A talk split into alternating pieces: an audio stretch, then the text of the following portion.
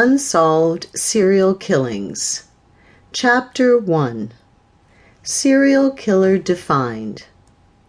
A serial killer, as characteristically defined, is a person who has murdered three or more people over a period with a cooling off period between the murders. The motive for killing is typically based on psychological gratification. Many serial killers who are caught usually do not see a prison cell, but are put in a mental facility instead. Some sources label serial killing as a series of two or more murders committed in separate events by one criminal acting alone, or simply a minimum of at least two murders. The FBI states that motives for serial murder include thrill, anger, rage, financial profit, and attention seeking. But often there is a sexual factor involved. In addition, a serial killer will normally target people who have something in common, such as appearance, blonde haired people with blue eyes occupation, prostitutes, race, colored people, sex, females, or age groups, teenagers. Serial killers are not spree killers, someone who kills two or more people without a cooling off period. Nor are they mass murderers, a person or a group who kills more than four people at one event.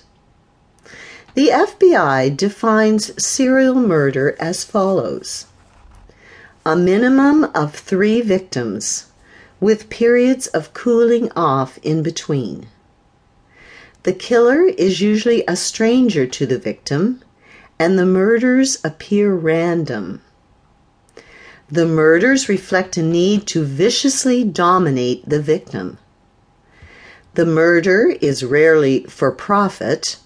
The motive is psychological, not material. The victims may have metaphorical significance for the killer.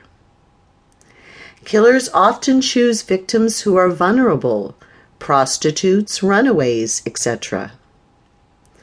The typical serial killer is a white male from a lower to middle class background habitually in his 20s or 30s. Several were bodily or psychologically abused by parents.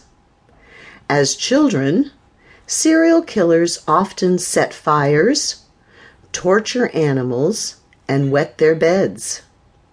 These red flag behaviors are known as the triad of signs. Brain injuries are often common.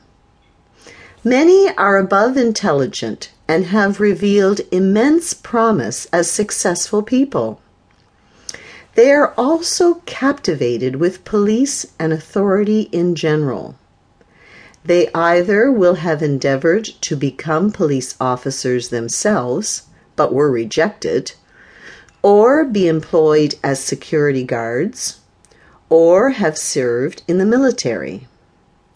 Many of them including John Wayne Gacy, Ted Bundy, and the Hillside Strangler, would camouflage themselves as law enforcement officials in order to gain entrance to their victims.